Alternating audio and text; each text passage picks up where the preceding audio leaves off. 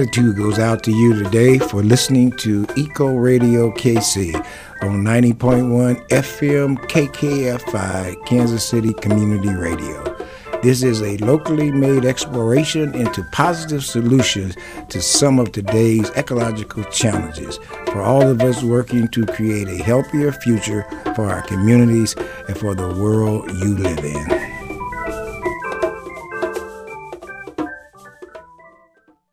Thanks for listening to Eco Radio KC. My name is Darnell. Today on Eco Radio KC, we will play the recording from a presentation by local ecologist Courtney Masterson and Frank Norman on the topic of how you can restore a bit of native prairie to your own backyard. Courtney Masterson is executive director of Native Lands Restoration Collaborative, a charitable organization that empowers diverse diverse land stewards to protect and restore resilient native ecosystems through community education. Frank Norman owns Norman's Ecological Consulting LLC, which helps individuals and companies with ecological restoration, rare plant surveys, and more. The discussion will help educate listeners about how to help native pollinators and wildlife add self sustaining beauty to landscaping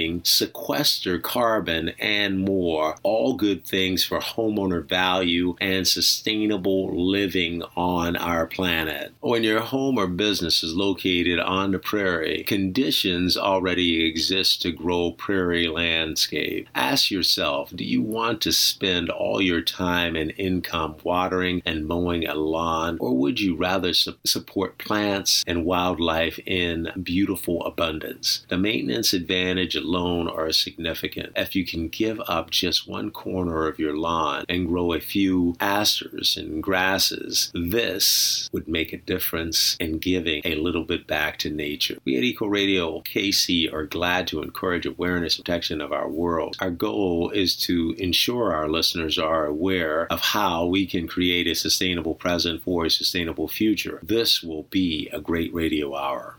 Now, our show. Welcome. How exciting is this to have such interest in native prairie? It makes my heart happy. Thank you for being part of this movement to help restore native prairie.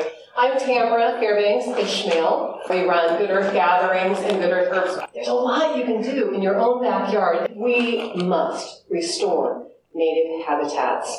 It's vitally important, as I'm sure you're going to learn from these two wonderful experts. So I'd like to introduce Courtney Masterson and Frank Norman. And Courtney is an ecologist and the executive director of the Native Lands Restoration Collaborative, a charitable organization that empowers diverse land stewards to protect and restore resilient native ecosystems through community education, and Frank Norman. He's an ecologist and the owner of Norman Ecological Consulting, which is dedicated to helping individuals and companies with a variety of ecological services, including ecological restoration, rare plant surveys, and more. Frank and Courtney, what is a native plant? What makes a plant a native plant? And why are they so important? Um, you know, there's there's a pretty good ecological consensus on what a native plant is. Essentially, the species that existed prior to um, sort of extensive human disturbance, which is usually associated with European settlement um, for our region. But there were a lot of plants moving around prior to European settlement too.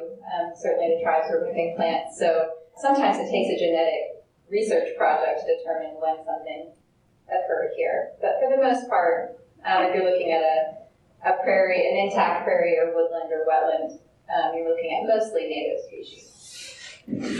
So why is it important to restore native prairie? I think the species that make up our native landscapes, whether it be prairie, woodlands, wetlands, are foundational to the survival of all of the biodiversity that stacks upon them, including the human, the animal, but you know, every native insect, every native mammal, every native reptile depends on the foundation of a healthy, diverse ecosystem.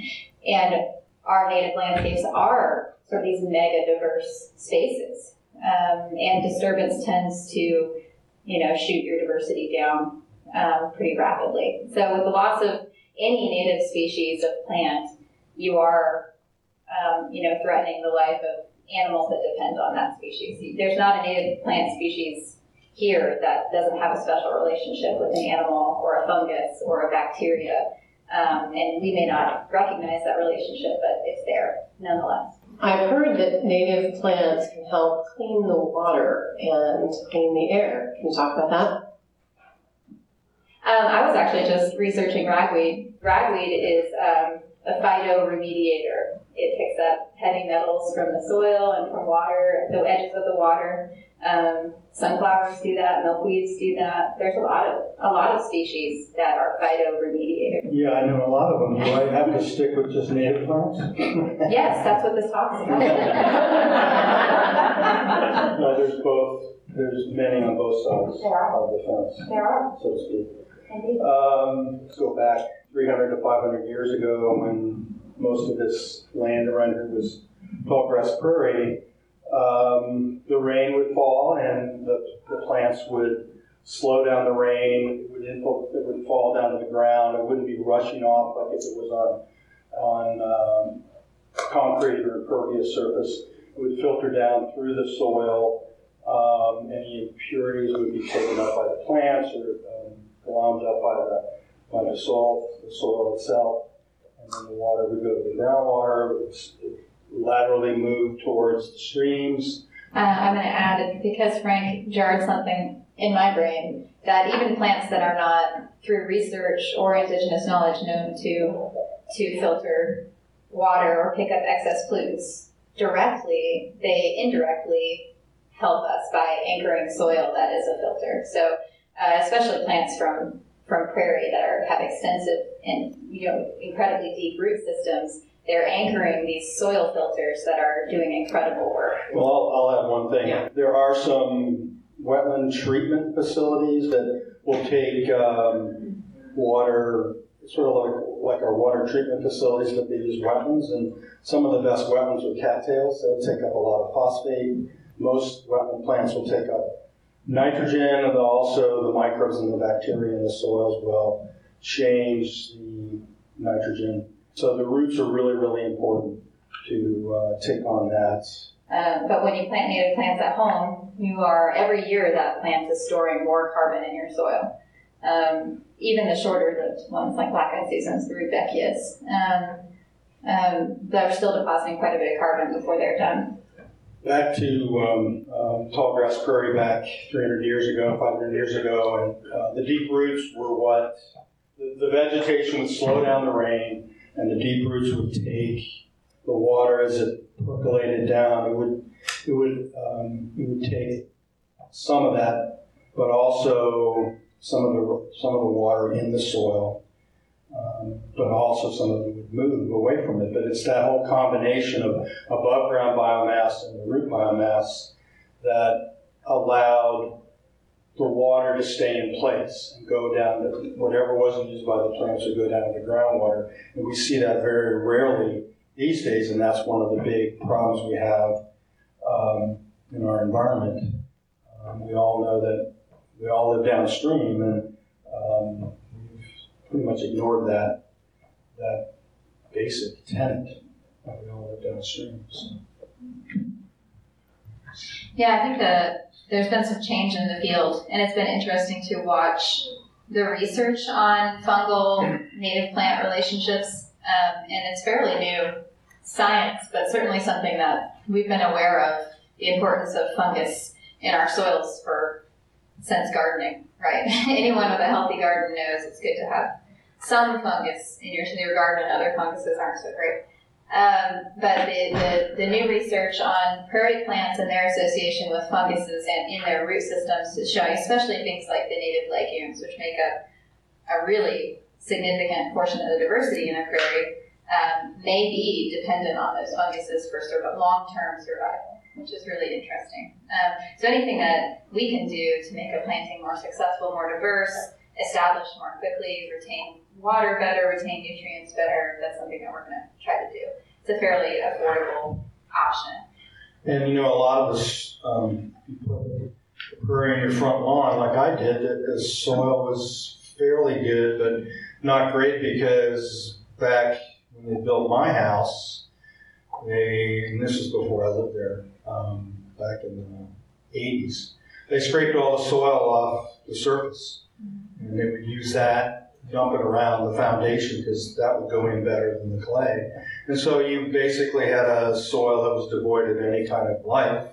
You had the substrate. The substrate acts more like concrete, and so the water might flow off a lot quicker. So at least we had a little bit of uh, organic material in the prairie out front, and it seemed to grow pretty well. Um, but there's other places where it just takes forever to have anything grow and any kind of diversity. So it's not a bad idea to have that added, have a um, mycorrhizae added to your seedlings. Yeah, and I, I guess I would parallel that with I wouldn't, however, add nutrient to your soil if you're introducing native plants because it's generally unnecessary. Now, you should, if you have a real concern, uh, Frank's citing one condition where you might have little to no growth for a while um, in a space, but sometimes it's because of a pollutant that's there. Um, I've had uh, clients or folks have us over for consulting that um, they just can't get certain things to grow. So we've done soil testing. There's salt pollutants or runoff from the driveway, from a leak from the car, or some sort of strange something in your soil. So if you can't get anything to grow, dig a little deeper. But for the most part, native plants can handle the crummiest soil you can throw at them. What the fungi do is help them access the nutrients and water that are there, rather than feeding the plants that are there, which usually just gets you in a weedy mess, because the non-native plants that are present um, really gobble up those nutrients. So, it, you know, you want to walk that fine line and walk a tough line for native plants. And um, a colleague of, of ours who has done a lot of research in woodlands and prairies in Kansas and Missouri and I Ohio and Indiana has looked into it, and he's also studied uh, a guy named Dave Tilman, who's a, prof- a former professor at the University of Minnesota, who did a lot of nutrient addition uh, studies. Um, basically, he believes, and I, I believe him, there's no reason not to, that um, really good prairies have um, uh, carbon to nitrogen ratio of 12 to 1 or higher. And if you get lower than that, then you're going to, you have more nitrogen, um, you're going to uh, promote more weedy species, um, native or non native. Uh, if it gets really low, uh, native grasses, seeds of native grasses and forbs may not germinate. So there's a lot of issues going on, so you have to be, well, it just complicates things. Um, it's just some new stuff that uh, I'm using that in interpreting what I'm seeing in the prairies and in the restorations that I'm monitoring and stuff like What are forbs?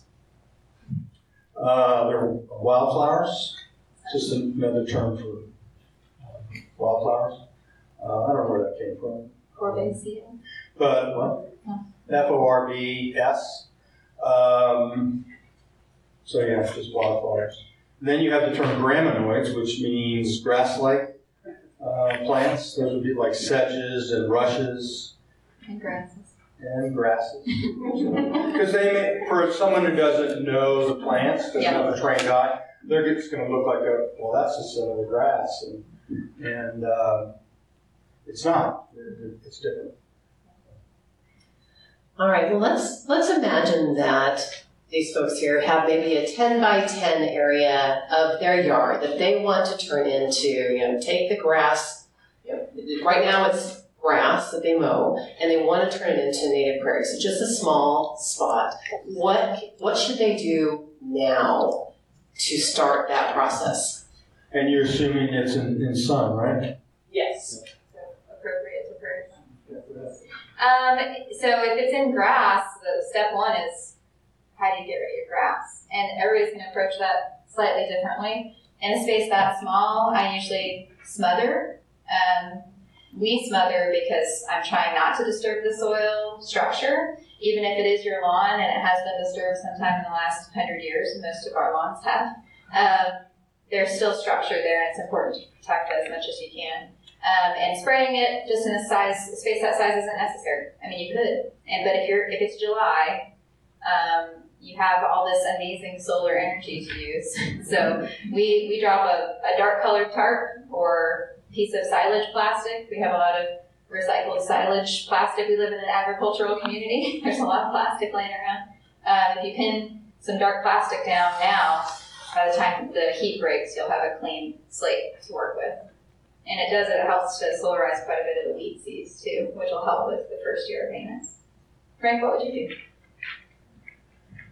Um, I could say a lot of different things. Um, I think that's a good way of doing it. Uh, depends on the person, depends if they are patient, if they're not, and want to have something done right away. Um, you could dig the 10 by 10 plot up, you could use a rototiller. Um, I'm getting away from using any kind of herbicide. Um, I've got some um, invasive species in my prairies, and I'm just mowing them.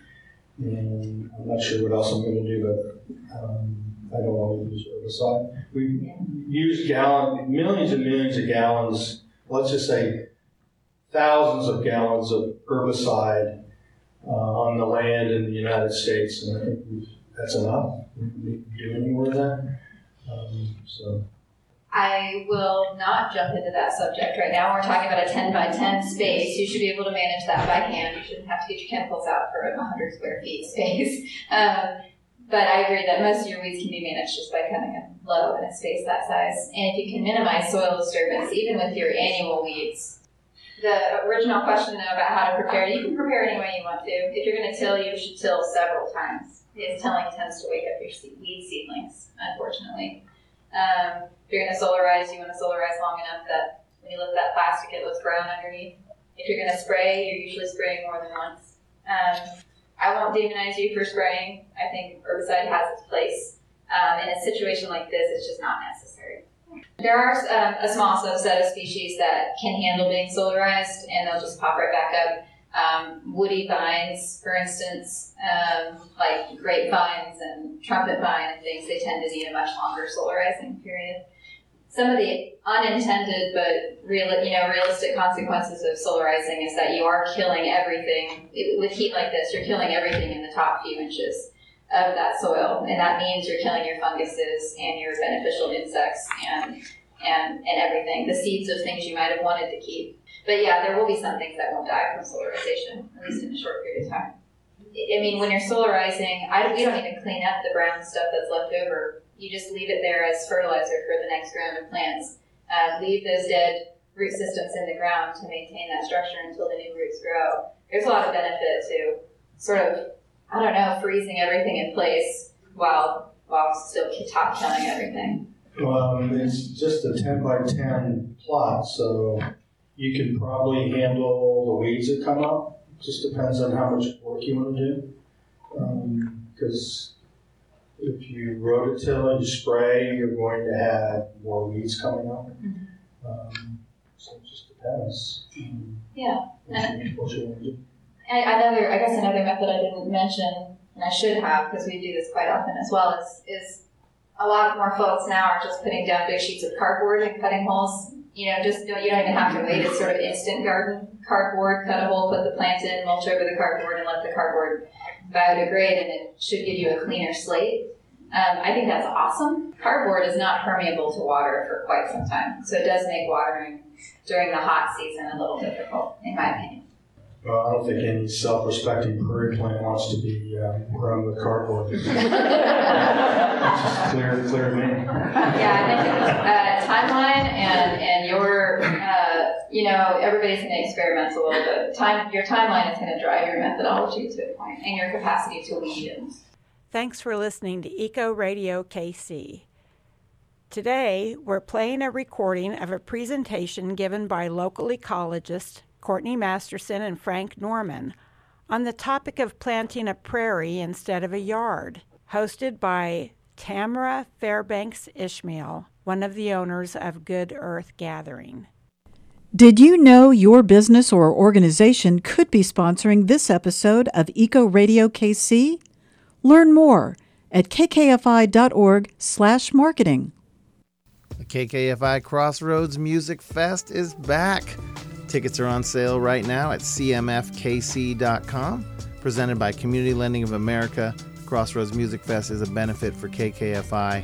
25 plus bands on six stages, all in the historic West Bottoms. We're setting up a stage in the street this year, and Strawberry Swing is going to join us with some vendors. It's going to be a lot of great fun, so please check out cmfkc.com and learn all about the festival. Get your tickets today. cmfkc.com. Thanks so much for supporting KKFI.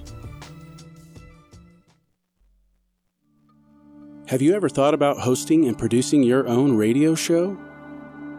KKFI is looking for more volunteer programmers to join our team. We offer training, experience, and a diverse community of dedicated individuals who want to keep the airwaves free. If you're interested in becoming a volunteer programmer, please contact us via email at programming at kkfi.org. Thanks for listening to Eco Radio KC. Today, we're playing a recording of a presentation given by local ecologists Courtney Masterson and Frank Norman on the topic of planting a prairie instead of a yard, hosted by Tamara Fairbanks Ishmael, one of the owners of Good Earth Gathering.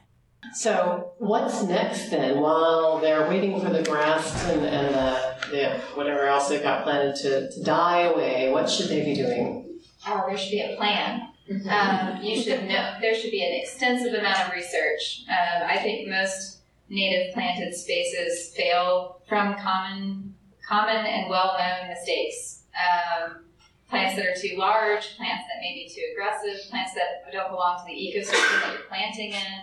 Um, you know, what is your ultimate long-term goal for that space? Is it a space that you want to grow plants that for you to have a relationship with, or you want a bee garden or a bird garden? Um, species selection well in advance of planting is really important, and trying not to, even with native plants, shopping native plants, uh, going to native plant nurseries, going in with a plan and not an impulse is really important.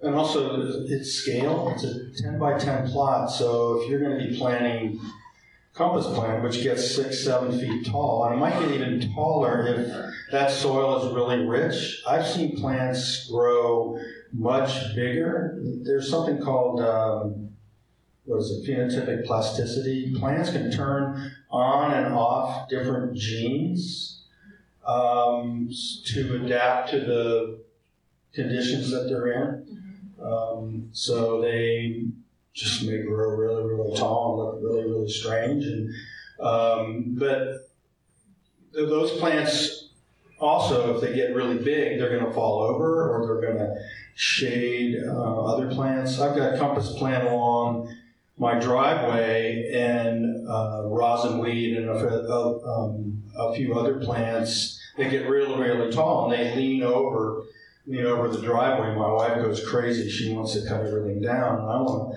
I sort of weave in, in around the plants so I don't hurt them. Uh, that's just how I am. Um, I don't care if my car gets a little scratched. I prefer the plants to, to, to the scratches. So. Yeah, I, I think uh, species selection and knowing when you're researching native species, I always say, you know, assume you know, 30 to 50% taller than what that website says. Because your garden, no matter what you've done, your garden's going to be richer than prairie soil, most likely.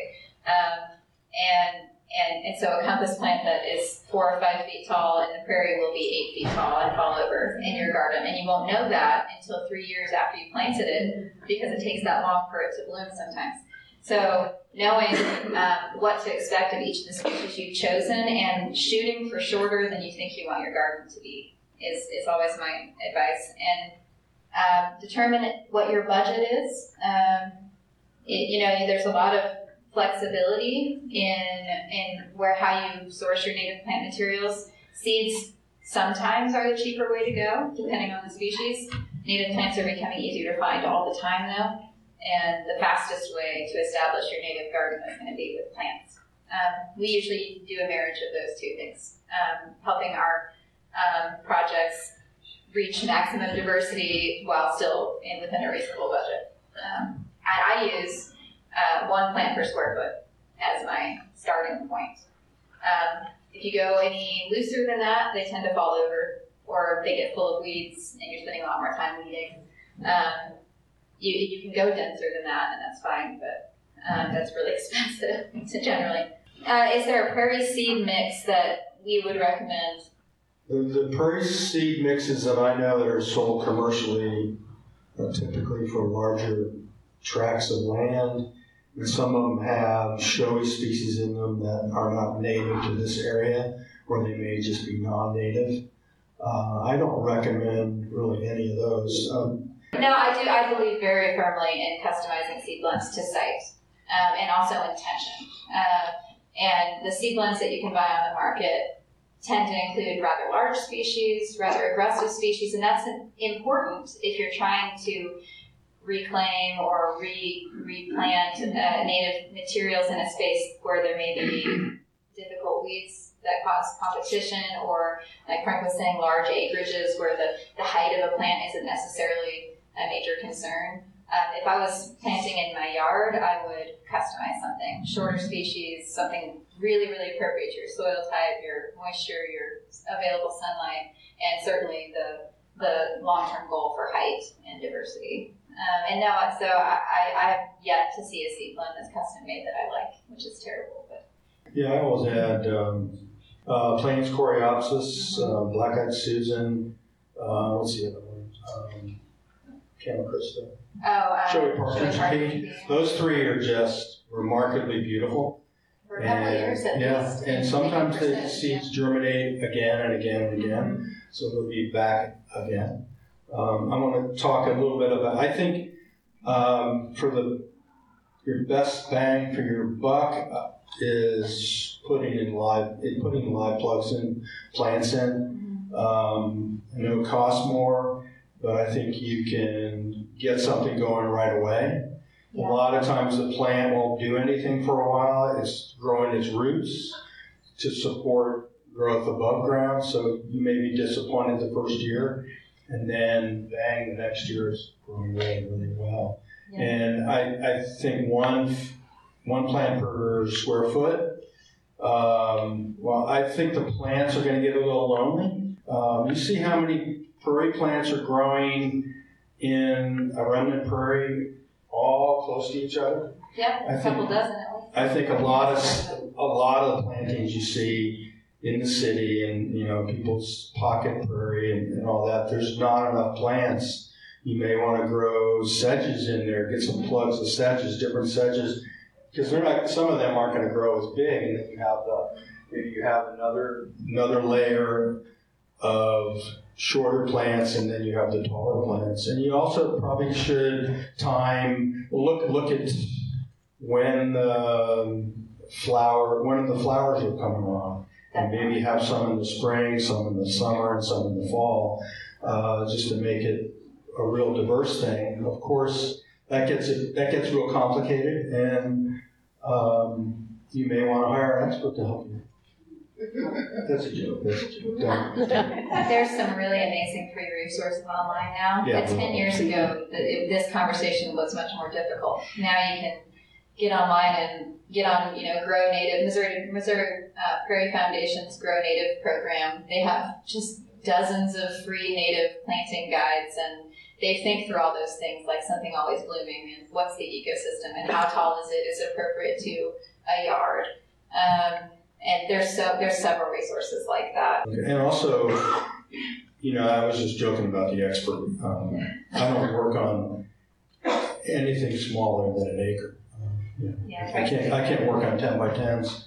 Um, We yes. I'm, I'm being facetious here. I, I think a lot of it is just educating yourself. Just doing it, you learn a lot. You learn what works, what doesn't work. Some things will work nine times out of ten, but this year it's the plant didn't grow or the plants didn't grow very well, and uh, or you watered it too much, or um, bugs hit it. So that's that's what's so magical about a, a remnant landscape that encompasses all of that diversity is that, as Frank was alluding to, um, every year some plants are successful and some aren't, but those tools are still in the toolbox. Uh, they're still there waiting for the next year when the weather's different. And you live in Kansas, so it's different every year. And it's so great that the prairie and the woodland and the wetlands here have the capacity to adjust to strange weather patterns like what we get here in the Midwest. Like what we're getting next week. I Oh would be gosh. planting a, uh, a, a little ten by ten prairie next week. Don't plant next week. Hundred degree weather all care what eight days in a row. Great time to burn up the grass. That's right. It's a good time to, yeah. And I mean, uh, we, t- I mean, you can certainly, while I use sort of one plant per square foot as a starting point,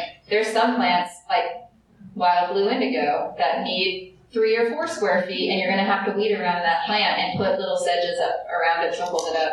Um, there's that's just a starting point. But even if you were using that, and you're talking about 100 square feet, that's $400. It's re- I know that that's a lot for some folks. It's a lot of money for me, but four hundred dollars. And if you do it well and you plan well, and it's the appropriate species for the for your place, that's the last time you're spending money on plants. I mean, that's pretty darn cool for that space. They live a very long time. They drop a lot of seeds. They feed the wildlife. They spread. Four hundred dollars isn't a lot to ask for hundred square feet to be done. You know, that's pretty cool. Um, we went to the state to help us come up with a mixture for our 10 acre prairie. And um, in it, they included Maximilian sunflowers. They have completely overtaken our prairie and crowded a lot of other things out. And I just wonder are we stuck with that? Is there any remedy to that? That's a really good question.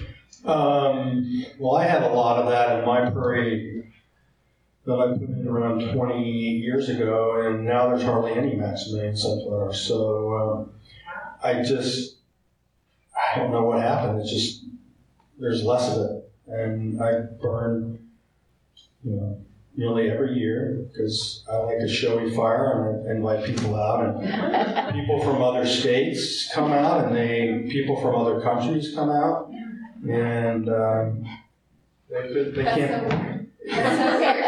It's not that big of a space. It's an acre prairie. It's, it's big. It's a lot bigger than about ten by ten. It is a lot. Come on, don't be, don't be picking on my prairie. No, I love it. Frank, we, we both like to make an occasion out of burning. I think it's such an important practice for native spaces.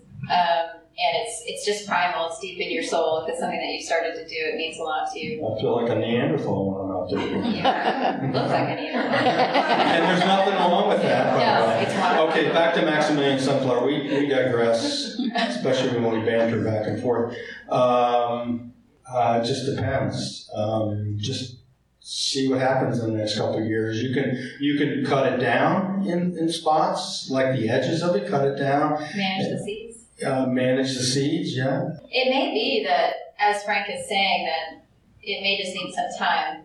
But seed management is one way to deal with it, but it's a perennial species. So I, my experience with Helianthus perennial sunflowers is the more you cut them, the more it seems to make them mad, and they just spread more. Um, and that's true of a lot of rhizomatous species like like the Maximilian sunflower. If you cut it, it's just eat goldenrods, and um, if you cut them, it tells the plant, um, "Why don't I try over here instead?" Then, and it just makes a bunch of more stems. Um, so it may or may not work to cut them, but seed management it just looked like cutting the heads off before they set seeds. Um, it might be. I don't know how large of a patch you're talking about, though. That may not be worth your effort. Ten acres. Yeah, that's all. But it's all max, it's all Maximilian, Maximilian Sunflower? Well, it didn't start out that way. We had all sorts of um, forbs out there. The, the wildflowers, the butterflies were amazing the first year or two. But now that's mostly gone. The grasses.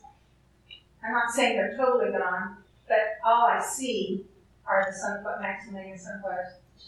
And I don't put Maximilian sunflower on my seedlings, but I understand why they do. It's an affordable seed, and it's showy, and it's nutritionally valuable to wildlife. And What would be the best time to burn? Dormant season burn? uh, so uh, when everything's sleeping, so I usually sometimes Thanksgiving-ish um, until I usually stop the first week of March. But let nature tell you. You know, when the animals are moving, you're done. Um, another question back here. Yeah, go ahead. I'm glad that Frank mentioned sedges. Yes. As, a way to space things out. I hadn't thought about that. Um, but I wanted to mention a plant that I love, but I recommend not planting because um, it took over and I lost a lot of really good plants. Um, Canada anemone. Yes. Which is rhizomatous. And yeah, it seemed to say, oh, if your spouse is going to cut it, I'm going to find more um, places and ways to adapt. And yeah, Agreed, that's all sure, we have in that yard anymore. Agreed. Yeah, I love that plant. It's I, a beaut, yeah. I harvest some from the floodplain of the Missouri River on some disturbed areas, and I put it at the edge of my lawn, and it was okay where it was, and it's moved out into the lawn and moved north of the lawn, and um, it's okay where I put it, but I don't. I wouldn't put it in a ten by ten plot for sure. Yeah, it's, and it's funny if you talk to uh, prairie folks just a state or two north of us, it's much better behaved up there. It's something about Kansas um, that makes it really, really happy and pushy.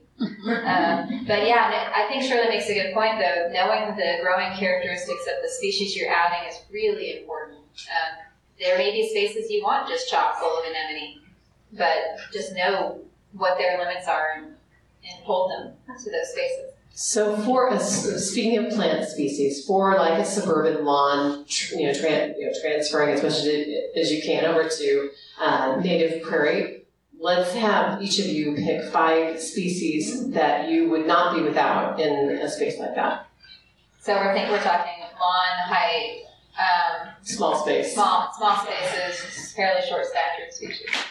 Oh, a million. Um, we've done some of these cool. Lower it down to that. Lower it down. Lower it down. Yeah, well, we've done some of these lawn replacements now. I hope the native lands will be able to do a native spaces tour soon, and we'd invite everybody out. Um, so we tend to start our lawn replacements, even though that's not exactly what we're talking about, uh, with really short statured stuff. So glade species or prairie understory species, things like um, pussy toes and rose verbena, Missouri evening primrose. Um, pussy toes, eh, there's several species of pussy toes, the Antennaria species, uh, rose verbena, and then um, Missouri evening primrose is the other one I said. But it's the, it's a short statured primrose, which is really nice. Um, and of, of, of those three, you've already checked the box for if you just planted those three things, something's blooming all year. You have host plants in all three of those. Um, you have medicinal plants in those species. Um, and you're providing seeds for wildlife. Just with those three, if you change your whole yard to those three things, you're already providing gobs of resources for wildlife and for yourself. Um, if I was going to add two more, definitely, as Frank already said, and I, I regret not already saying, you cannot exclude the native grasses sedges. They're incredibly important. Um, and so I would say make sure you have a native shortgrass. I really like blue grama and side oats um, for lawns. Um, and then a native sedge. I love all the native sedges. Um, for a sunny you, space. Don't you love Frank sedge the most? Frank sedge is actually one of my favorite sedges, but I wouldn't. It's, that's you got to have the proper moisture for Frank sedge. Yeah, um, I really like mead sedge and Bush's sedge for prairie spaces, um, but there's a lot of great prairie sedges. I don't know whether you can get those. Two. You can, okay. but you're right; they're tougher. Sedges are a little harder to get your hands on. What would you say, Frank?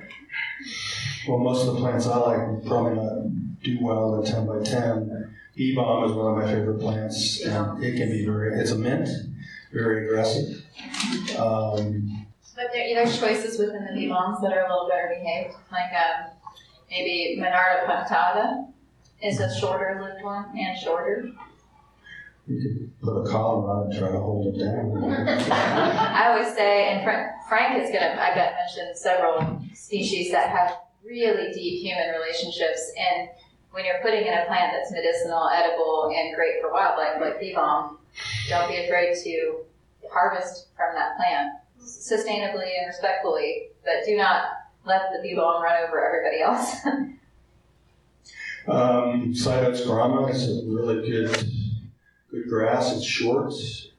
I'm just trying to imagine my, look at my prairies and see I know you have a lot of Penstemon. How do you feel about Ah, Penstemon? I got Penstemon in my in my back prairie, and when they seeded it, the grasses didn't take, but boy, Penstemon took over, and so did uh, what's the other narrow leaf um, Slender Mountain Mint? slender mountain mint did. Um, Eryngium wouldn't be a bad one, Yeah, rattlesnake master. Rattlesnake master's a cool Fantastic one. garden plant. and that won't take over. It's, it can self seed, but it's fairly tall and it's a beautiful plant. It's um, worth having. Um, can't think of anything more fun right now. So do those need to be seeded now, if they kill the grass off this, you know, late summer, do they seed in the fall then? Almost all of those species we listed outside of the native grasses need cold, moist stratification to germinate. And that means that you're either seeding them at the beginning of winter and letting them germinate on their own on site, um, or you're doing that artificially in a refrigerator or in a covered container outside. Um, we practice all of those different methods.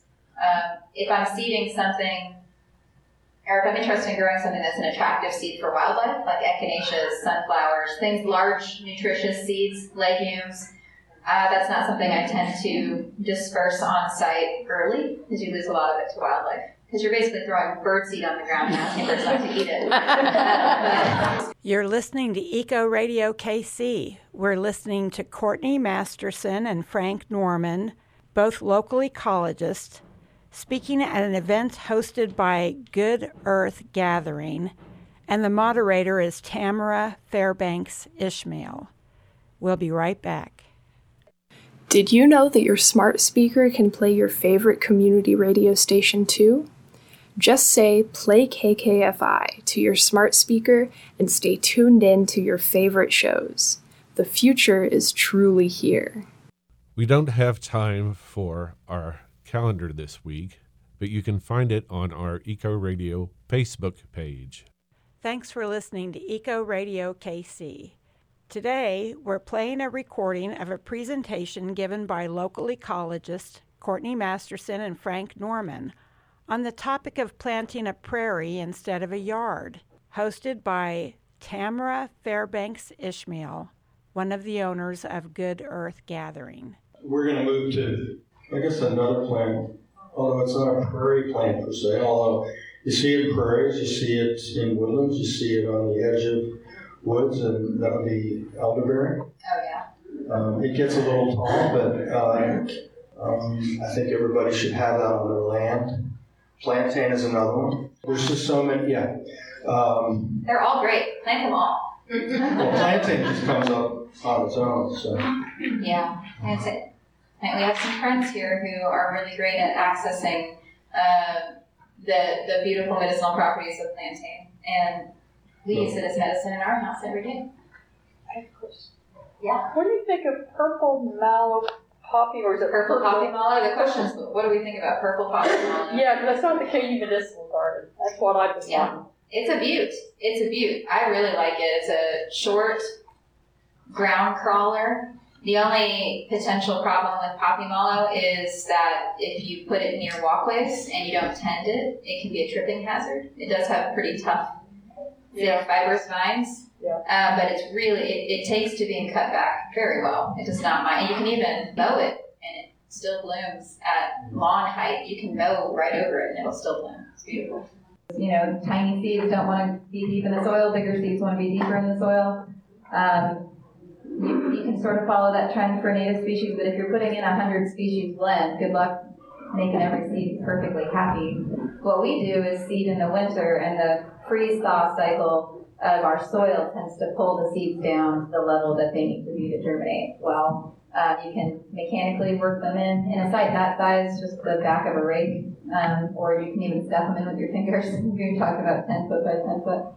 On a big prairie, you're either drilling seeds or raking seeds in, or or otherwise. And when they're drilling, they're not putting in, it's less than a quarter of an inch deep.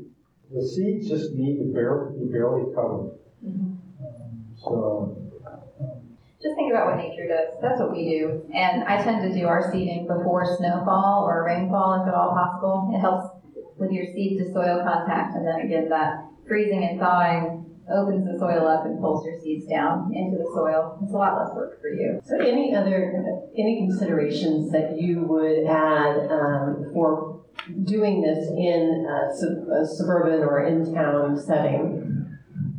Well, yeah, I, there's a few things. Um, um, well, neighbors that might get irate and complain to whomever of pa- people of power, then you have to address that a little bit. You may want to cut some of your plants down a little bit lower. Um, you know, if you've got it and it's three foot, six foot tall, you may want to manicure them a little bit, manage them a little bit. Yeah, um, I think intentional, making your space look managed is really important if you live in town. Um, or if you happen to have a neighbor, um, who you think might be triggered by this situation. You also can't do too much community outreach about what you're doing. I think letting the neighbors know before you even start is really important. Having educational signage, having, um, having someone who can help you with education if you're struggling isn't a bad thing either. Some of our clients that have um, done lawn replacement in City of Lawrence, these are in town houses with prairie lawns now. Um, it goes very well if everybody knows what you're doing. The City of Lawrence knows, the neighbors know, there's signs, we're out there pending, making it look intentional.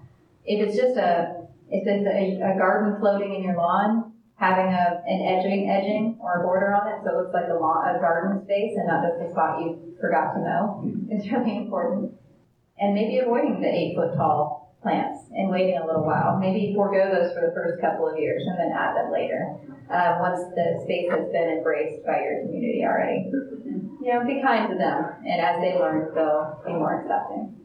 What is the awareness of the impact of beautiful mowed lawn as compared to soil herbicide runoff, soil compaction, et cetera, et cetera, et cetera? How is, and I don't mean to digress on your program, your pollinators, but is there a awareness that can be supported with with that because it, it's incredibly damaging. I, I always feel like criticizing agriculture for herbicides and all this.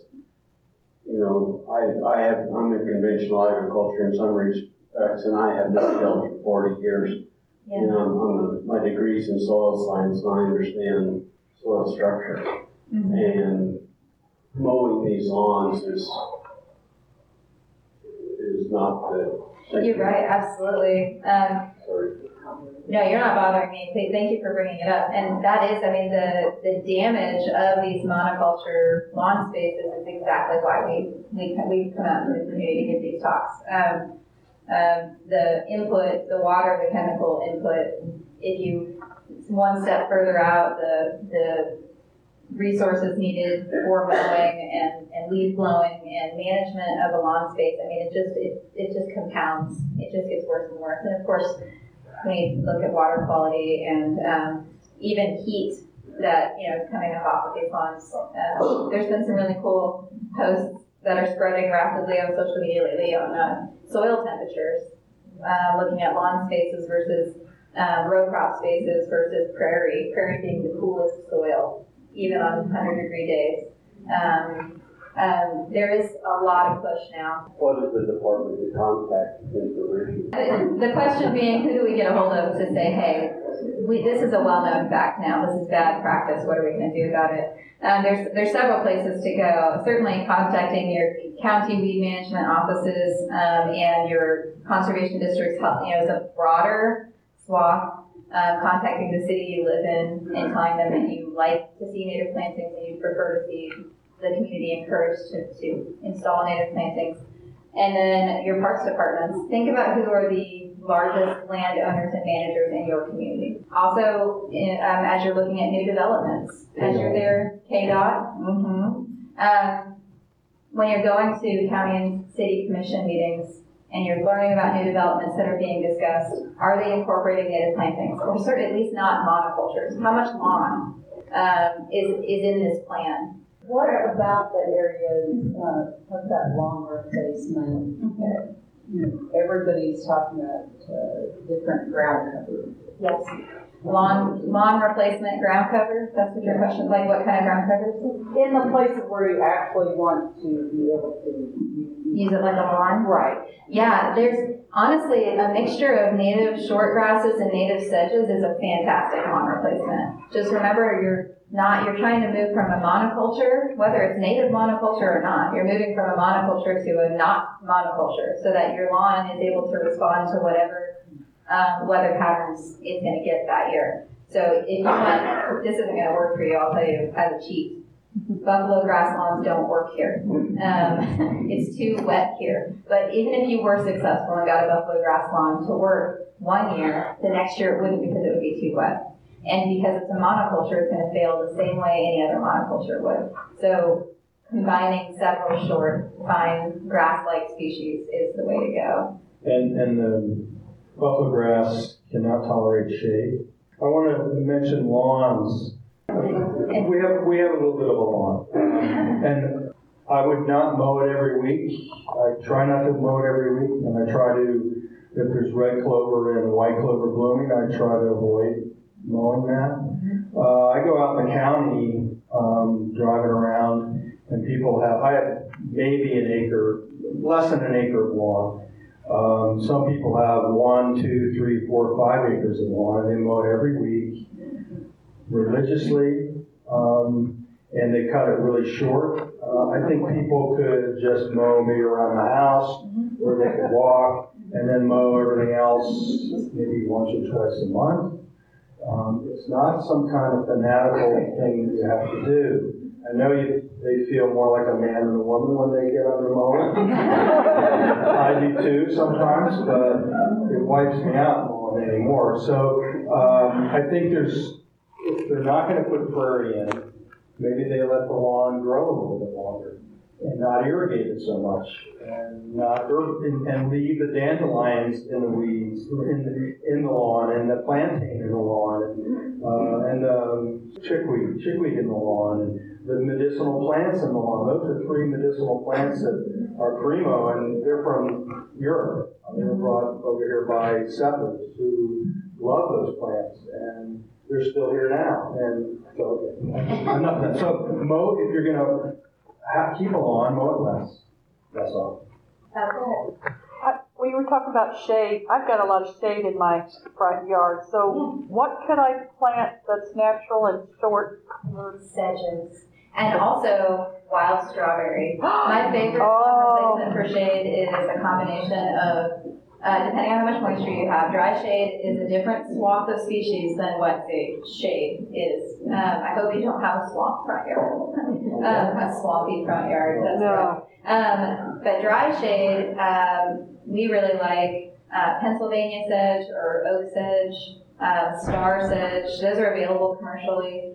And I, Ryan and I plant wild strawberry in full sun and full shade. And you can't beat a snack in the front yard, and it runs around and fills everything in really densely. So once you get a nice strawberry patch, these are perennial, they come back every year. Once you have a nice native strawberry patch going, um, it gets pretty dense, and most grass doesn't, weedy grass. Uh, Virginia waterleaf is it, so the, the for shade, dry shade, some of the uh, spring ephemerals are amazing. Uh, wild ginger, Virginia waterleaf, um, Virginia bluebells, uh, wild phlox, woodland phlox. Uh, there's and uh, golden groundsels, all the groundsels. I love dry shade. It's fantastic what you can do there, and the weeds tend to be such a a, a reduced pressure than they are in full sun. Um, Were there more more questions? Okay, we'll take a few more questions. I was just wondering if you recommend anything like type of I mean, mulch, obviously, you don't want to cover up the um, area where the, plants will be reseeding, but to keep weeds from growing in the meantime, is anything you? So in garden spaces with native stuff, we, we do tend, depending on the time of year we're planting, we do tend to mulch very lightly with natural mulches that'll break down fairly quickly. Um, and then the goal is for it to be filling in so you never mulch again. So you're just mulching year one for weed management. We use cedar, pine bark mulch. Uh, I have colleagues that use pine needles. I don't know anywhere to get a bulk amount of pine needles unless you have a pine trees. Um, but you can get uh, local cedar and, and pine bark locally really affordably, and they work really well. You could also just leave, uh, Leave leaves. use your leaves. Yeah. So We, we, I rake and I mow the leaves, rake them up, and, oh, sorry. I, just rake up our leaves and we pile them up and use them in the garden sometimes, we use them in, I'm growing some medicinal plants and I've just got a layer about this thick. And, uh, it's easy, it's easy to throw them out, uh, easy to distribute them around plants. It's better, if you just got a lot, you know, let's say you put ten or twenty plants in your ten by ten, you can mulch every one of those. And you can mul- mulch it thicker if you want. Uh, you're only talking about ten by ten, so it's, it's not as labor intensive as larger areas, so you might be able to manage that better. Now, if you throw seed out, then you'd want to have just a So just don't go deep with your mulch and, and don't use it if you don't need to. It's, that's something that, that's a, that's an aesthetic that came with us, um, from somewhere else. English gardening, French gardening, you do not need to add mulch to native gardens to manage them unless you're worried about weed management that first year. And, and also the first year that you're doing your prairie, it's okay to water the plants. Yes. They're, they're not established, they're still finding their way, um, developing roots, and like, let's say you just put your prairie in in April, or March, and, uh, we're gonna get eight days, at least eight days, of hundred degree weather, um, and you may wanna water the plants, it's okay. It's a, it's a prairie, but, uh, prairie plants, and, but they're not really well established, maybe in a few more years, you won't have to do that, or if you feel sorry for them because they look a little haggard, you can water them. You know, we'll be able to use water for the next few more years, probably, right? We won't be restricted to our water use. No, we don't live in Arizona, thank God. So, uh, okay. Be involved in local governance. Whatever you care about, you need to let them know. Don't assume that they know how important prairies and woodlands and wetlands and streams are. Um, let them know that you care. It helps us do our job. If you can, if we can say, well, the community is saying this, then it's a lot harder for them to take steps that would harm our community if we're being vocal about it. And I think I'm along the same vein. I, Jamie and I've talked about this as well too. You know, independent journalism is super important because we don't know what's going on inside those meetings if we're not physically present, unless we have independent journalism there. And so, support independent journalism. I just subscribe to the Lawrence Times. They've been great about the coverage on on uh, about the Prairie Park Nature Center. They did a story about this event. Um, they're doing a, a really good job, and we we need independent journalism in these meetings if we can't physically be there. That's the only way we know what's going on. And we do need to follow the money. And when we have, as Jamie mentioned, we have elections coming up for city council and those types of things, we need to be able to say, you know, who is supporting these people? Where where's the money coming from? Where's their support coming from? And we need to vote accordingly. And we need to spread the word. Um, that's super important. We need to educate ourselves. We need to educate those around us, and we need to advocate for change whenever possible. Thank you so much, uh, Frank and Courtney, for being here today.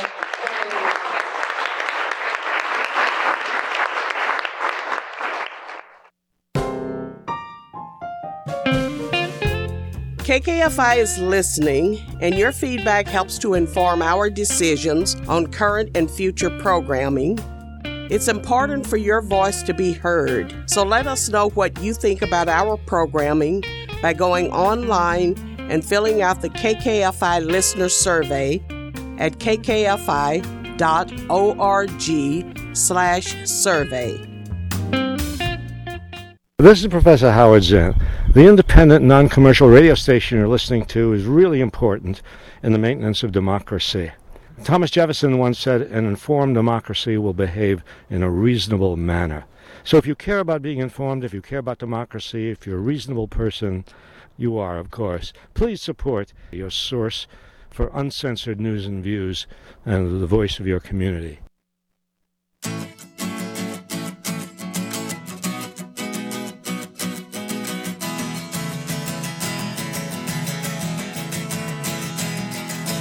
They paved paradise, put up a parking lot. Thank you for listening to Eco Radio KC on KKFI 90.1 FM, Kansas City Community Radio. Eco Radio is brought to you each week by a team of collaborators, including me, Craig Lugo, Terry Wilking, Brent Rysdale, Bob Grove, and Dave Mitchell. The opinions expressed are those of the hosts and guests and not of KKFI and or the Midcoast Media Project. You can find our calendar and a podcast of each show on Eco Radio KC's Facebook page, as well as on our show page at kkfi.org. This is Richard Mabion, and you can send inquiries and comments to our email at kkfi.org forward slash contact or message us on our Facebook page. Up next is Fiesta Musical, followed by Noche Mágica. Our outro music is Big Yellow Taxi by Joni Mitchell. Don't it always seem to go that you don't know what you've got till it's gone?